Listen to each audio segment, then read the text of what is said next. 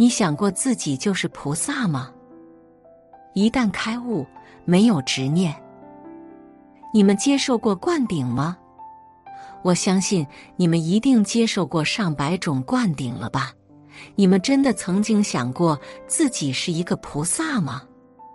我猜是不敢想，因为你认为菩萨就应该是在坛城上这些有四只手臂、第三只眼、其他的脚、不寻常的深色。你是这样想的。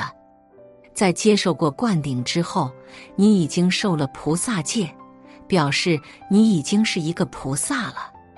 这并不表示你已经升官了，而是表示你有更多的事情要做，必须要去帮助别人。为什么你不认为自己是菩萨？第一个原因是不敢想，而且也不愿意去想，甚至你不关心，也根本不知道菩萨到底是什么。所以，就算你接受了几百万个灌顶，也不会有效。在灌顶的时候，你跟着上师念诵的内容，一开始是皈依，念皈依文，剪头发，取一个法名，这些到底有什么用？你依然有这么多，或许更多的欲望，有那么多，就算没有更多的愤怒，有那么多的问题，为什么？因为你从来没有真实而真诚的皈依佛法僧三宝。因为你从来没有在快乐的时候想到他，只有在不快乐的时候想到佛法，这表示三宝是你责怪的对象，而不是皈依的对象。你如果是以这样的态度皈依，不如不要皈依。一旦你皈依了，不论面对好或不好的处境，你都要想到三宝。我看到很多人带着护身符。这多少表示我们还没有真正皈依三宝。如果三宝不能保护我们的话，这些绳子能保护我们吗？你不相信佛，而相信这些绳子，同时也不相信法和僧。如何修持静观？若要重复告诉自己众生都是神圣的，这不仅很难，也是个谎言。你所修持的法本，也一样不断告诉自己，大家都是好的，大家都是好的。然而，一旦出了门，你还是觉得大家都是坏的。像是念诸法化空咒，观想一切众生都化空，每个人都变成莲花、佛陀。你这样骗了自己一个钟头，你应该觉得惭愧。尤其在大宝法王、莲师、文殊菩萨、佛陀十二相成道图以及坛城上的龙等等的面前，你应该觉得惭愧，因为你对他们说了一小时的谎。你口中念着一切众生都是好的，但是并没有从心里这样认为，因为当你离开修持的地方，进入你平常生活的环境时。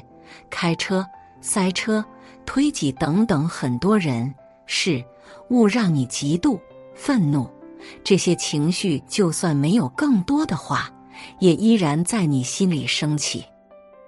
所以，别再说谎了。我们必须一步一步来，不要想一下子跳到最高深的教授。首先，就算你无法把每个人都看成是清净的。起码你对上师要有静观。人一旦开悟，没有执念。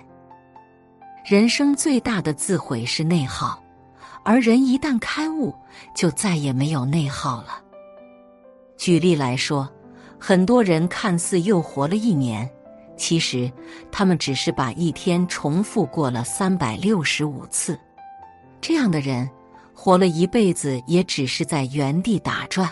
跳不出那个怪圈，而另一些人每天都在精进，每年都在迭代，他们过一辈子能活出了别人几辈子的人生体验。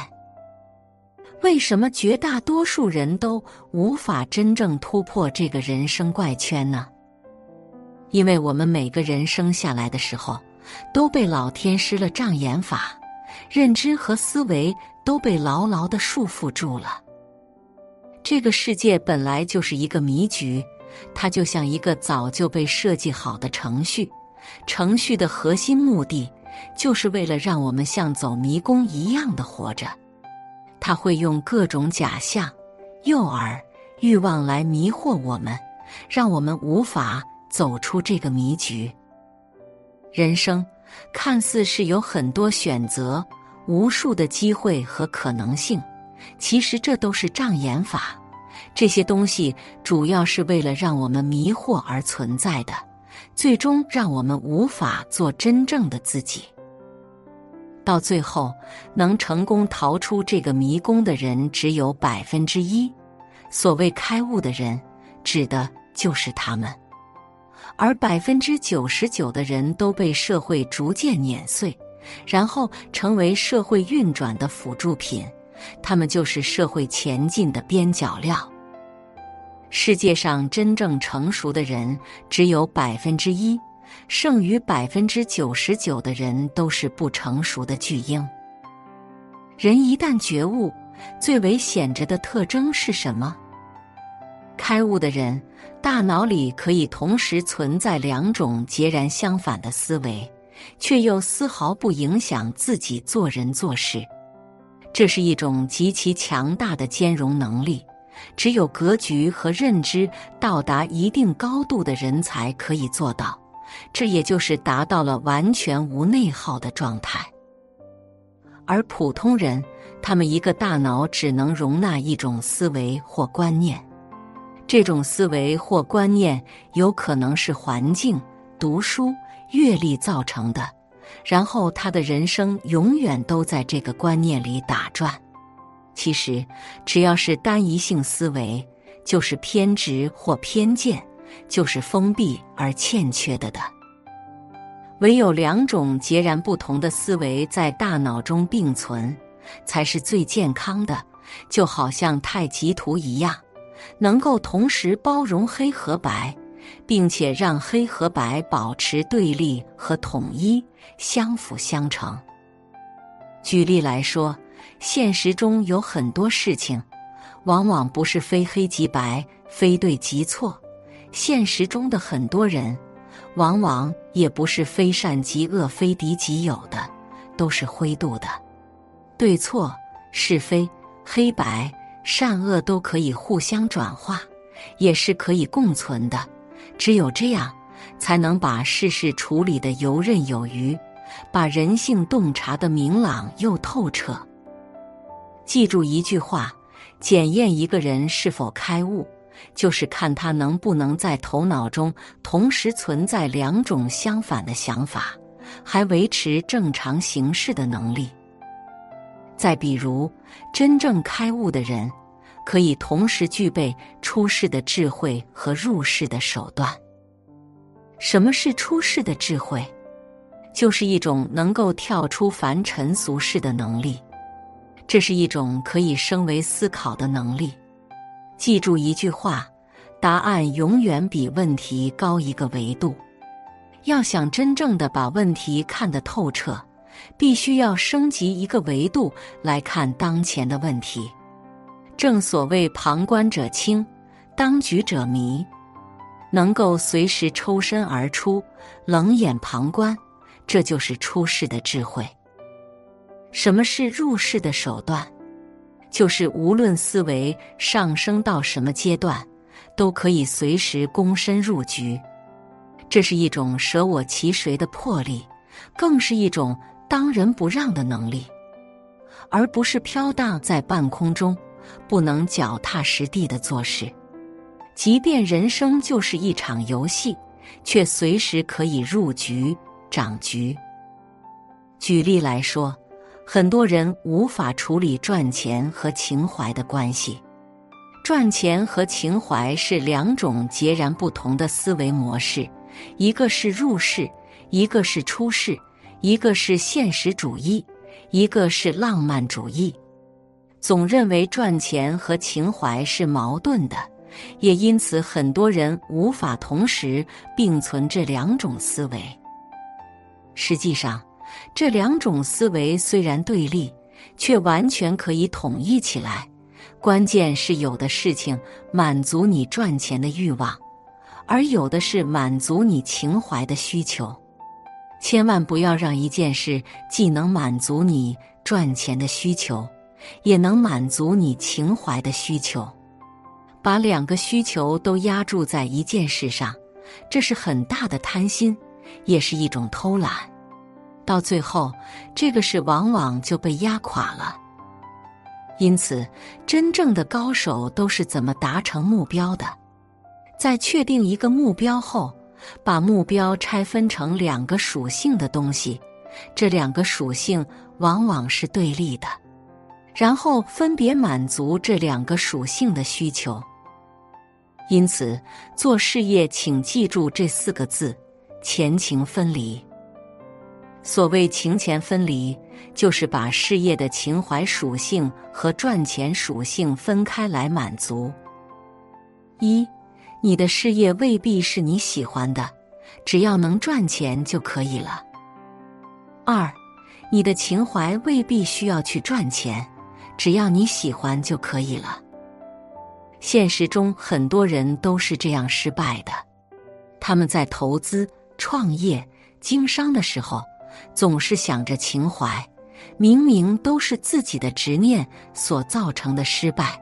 最后反而认为是因为自己有情怀造成的，于是开始抱怨，开始偏激，最终走向了极端。再举个例子，真正的高人购买住房都会遵循四个字：投注分离。所谓的投注分离，就是把房子的投资属性和居住属性分开，即一。你居住的房子可以是你最喜欢的，但未必属于你，可能是你租的。二，你买的房子未必是你喜欢的，所以不一定要自己住，可以租出去。很多人买房之所以亏钱或者增值太慢，就是因为他们以为自己的房子一定要自己住。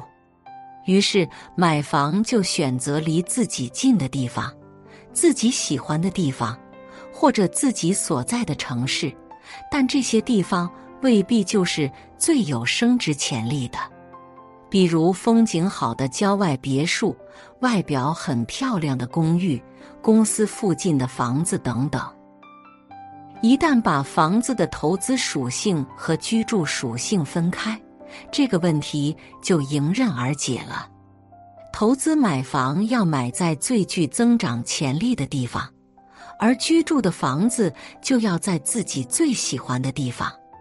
这样既能满足居住需求，又能满足财富的增长需求。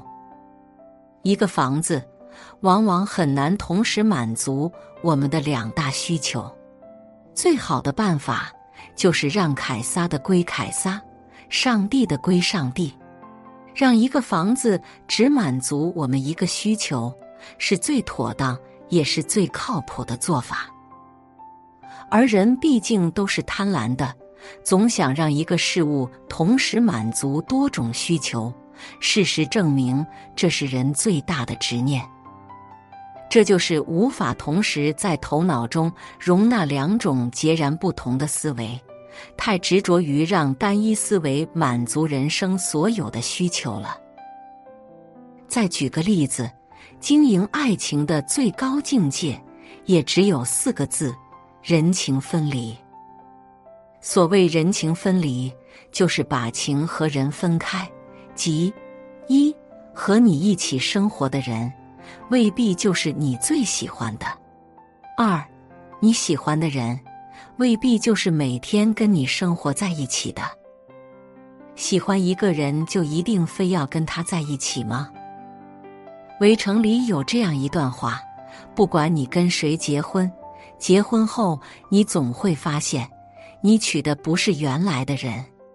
意思是，无论你多么喜欢这个人，无论你们在一起多么合适。